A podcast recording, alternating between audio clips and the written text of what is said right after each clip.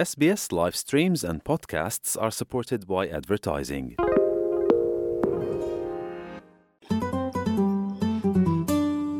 S radio पर मैं हूँ आपके साथ अनीता बरार। और आइए आज ऑस्ट्रेलिया को जाने इस अंश में बात करते हैं कि ऑस्ट्रेलिया के विरासत कानून क्या हैं। इसके अंतर्गत आप जानेंगे अपने अधिकारों और दायित्वों को। कुछ अन्य देशों के विपरीत, ऑस्ट्रेलिया के लोग विरासत में मिली संपत्ति पर विरासत कर, यानी इनहेरिटेंस टैक्स नहीं देते हैं। फिर भी सख्त विरासत कानून लागू हैं और 50 प्रतिशत से अधिक ऑस्ट्रेलियन लोगों की बिना वसीहत करे ही मृत्यु हो जाती है। तो इसलिए अक्सर अदालतों को हस्तक्षेप करना पड़ता है।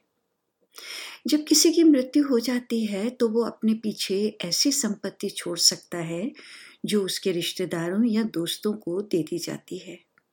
इसे मृतक संपत्ति के रूप में जाना जाता है, और जो इसे प्राप्त करते हैं, वे लाभार्थी बन जाते हैं। मलिसा रेनॉल्ड्स एक राज्य ट्रस्टी विक्टोरिया के लिए ट्रस्टी सेवाओं की कार्यकारी महाप्रबंधक हैं।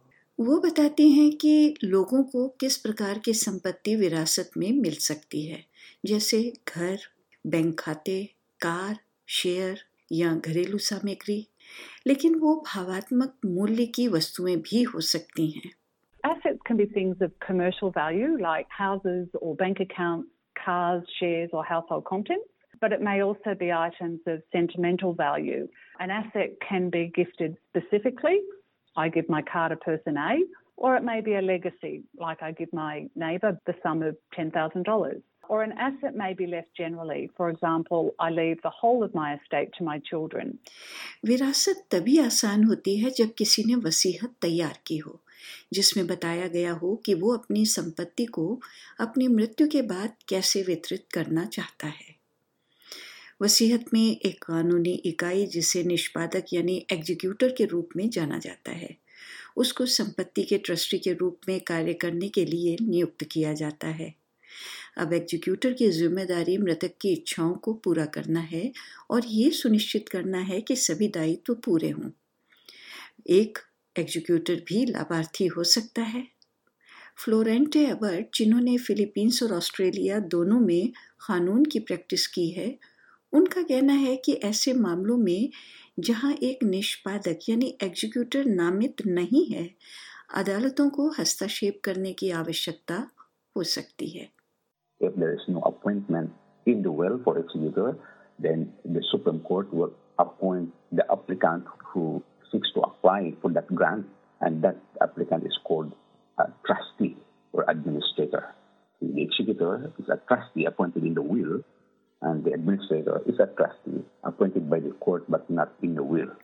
अब यदि आपको एग्जीक्यूटर नियुक्त किया गया है, लेकिन आपको लगता है कि आप कर्तव्यों का प्रबंधन नहीं कर सकते हैं तो आप अपने राज्य के ट्रस्टियों को अपनी ओर से कार्य करने के लिए अधिकृत कर सकते हैं एक एग्जीक्यूटर को लाभार्थियों से संपर्क करना होगा और प्रोबेट के लिए आवेदन करना होगा प्रोबेट एक कोर्ट ऑर्डर होता है जो वसीहत का सत्यापन करता है और एग्जीक्यूटर को प्रबंधन की स्वीकृति देता है। सर्वोच्च न्यायालय प्रोबेट के लिए प्रत्येक आवेदन को रिकॉर्ड करता है। आप अपने क्षेत्र में सुप्रीम कोर्ट प्रोवेड रजिस्ट्री देख सकते हैं। वैसे किसी व्यक्ति की वसीहत के बिना मृत्यु हो जाती है और कानून को ये निर्धारित करना होगा कि विरासत किसे मिलेगी। सुश्री रेनॉट का कहना है So when a person dies without a will, this is called dying intestate. And there is a formula in each state set out in legislation which specifies who is to receive the estate and in what percentages.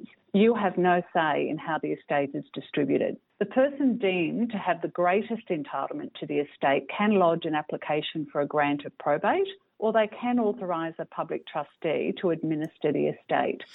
बिना वसीहत के संपत्ति बांटने के इस्तेमाल किए जाने वाले फॉर्मूले को उत्तराधिकार अधिनियम कहा जाता है, यानी सक्सेशन एक्ट कहा जाता है। अधिकांश संपत्तियाँ आमतौर पर जीवित साझेदार के पास जाती हैं, शेष किसी भी बच्चे के पास जाती हैं। उदाहरण के लिए N S W succession act रिश्तेदारों को एक विशेष क्रम में सूचीबद्ध करता है। श्रेयावत कहते हैं Or a de facto partner and there is no children, all of it will go to the partner.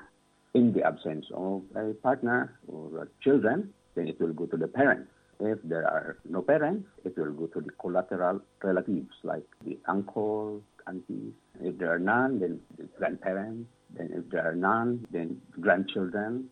And then if there is really nobody, then it will go to the state. सौभाग्य से Australia में हम विरासत कर का भुगतान नहीं करते हैं।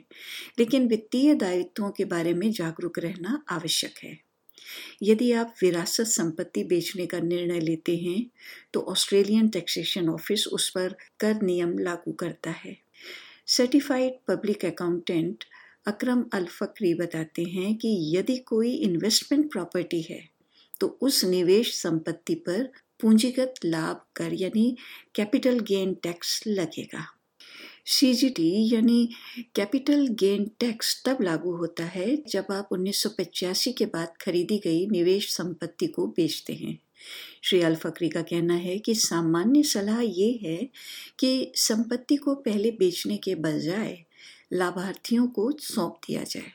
भले ही योजना परिवार के सदस्यों के बीच संपत्ति को विभाजित करने की हो क्योंकि आवासीय संपत्तियों पर कर मुक्त अवधि होती है You've got a two-year window to sell without incurring capital gains tax if you're a beneficiary. But if the beneficiary uses it as their principal place of residence, then that will carry forward. Like the deceased had it as a residence, the beneficiary has it as a residence, and even if you exceed the two year period, it'll be tax free because it was never used for income producing purposes. Bank खाते भी विरासत में आते हैं इसलिए अपने tax return में किसी भी बैंक के हित की घोषणा करना महत्वपूर्ण है यदि संपत्ति में शेयर्स भी हैं और उन्हें नकदी में परिवर्तित किया जाता है और लाभार्थियों के बीच विभाजित किया जाता है तो आपको पूंजीगत लाभ कर यानी कैपिटल गेन टैक्स का भी भुगतान करना होगा श्री अल फकरी का कहना है कि यदि आपको विदेशी संपत्ति विरासत में मिली है तो कर मुक्त विंडो लागू होती है For example, if it was a place in Europe, it was sold within that two year period, and then the money comes to Australia, it's declared and it falls into the Australian rules and, and it becomes tax free. The only problem would be that if there are peculiar tax laws in the particular country that it was sold in, then perhaps the transaction would be caught by the tax regime of the country it was sold in. विशेष capital gain tax नियम तब लागू होते हैं जब कोई लाभार्थी अनिवासी यानी नॉन रेसिडेंट होता है इसलिए पेशेवर से सलाह लेना सबसे अच्छी बात है लेकिन क्या होगा यदि कोई वसीहत नहीं है, या आप मानते हैं कि आप विरासत के हकदार हैं, लेकिन वसीहत में शामिल नहीं हैं, आपको उत्तराधिकार अधिनियम के तहत इसे चुनौती देने का अधिकार है। इसे सार्वजनिक परिवार प्रावधान दावा यानी पब्लिक फैमिली प्रोविज़न क्लेम कहा जाता है। फ्लोरांटे अबर्ट का कहना है कि सुप्रीम कोर्ट वसीहत में बदलाव भी कर सकता है। आपको एक उचित दावा करना होगा। You just have to make a justified claim. You cannot be entitled just because you're a former wife or a son or a daughter. You need to establish the financial connection and how you are being deprived because this is died and there is no adequate provisions being provided to you under the will. So there is no hard and fast rule, but uh, the Supreme Court will take into account the circumstances surrounding your claim. विरासत जटिल हो सकती है लेकिन सहायता हमेशा उपलब्ध है Law Institute of Victoria and Law Society of NSW जैसे संगठन आपके क्षेत्र के सॉलिसिटर्स की सूची प्रदान कर सकते हैं, जो आपकी भाषा बोलने या मृत्यु संपत्ति में प्रैक्टिस करने में सक्षम हो सकते हैं। मलिसा रोनाल्ड्स बताती हैं कि प्रत्येक राज्य और क्षेत्र में राज्य ट्रस्टी भी होते हैं, जो सहायता प्रदान करने में सक्षम होंगे। आपको राज्य ट्रस्टी वेबसाइट पर वसीहत बनाने और निष्पादक के रूप में कार्य करने जैसे चीज़ों पर मुफ़्त गाइड भी मिल सकती है The public trustee or a solicitor who specialises in deceased estates will be able to provide assistance. You can access free guides on things like making a will and acting as an executor on the State Trustee website.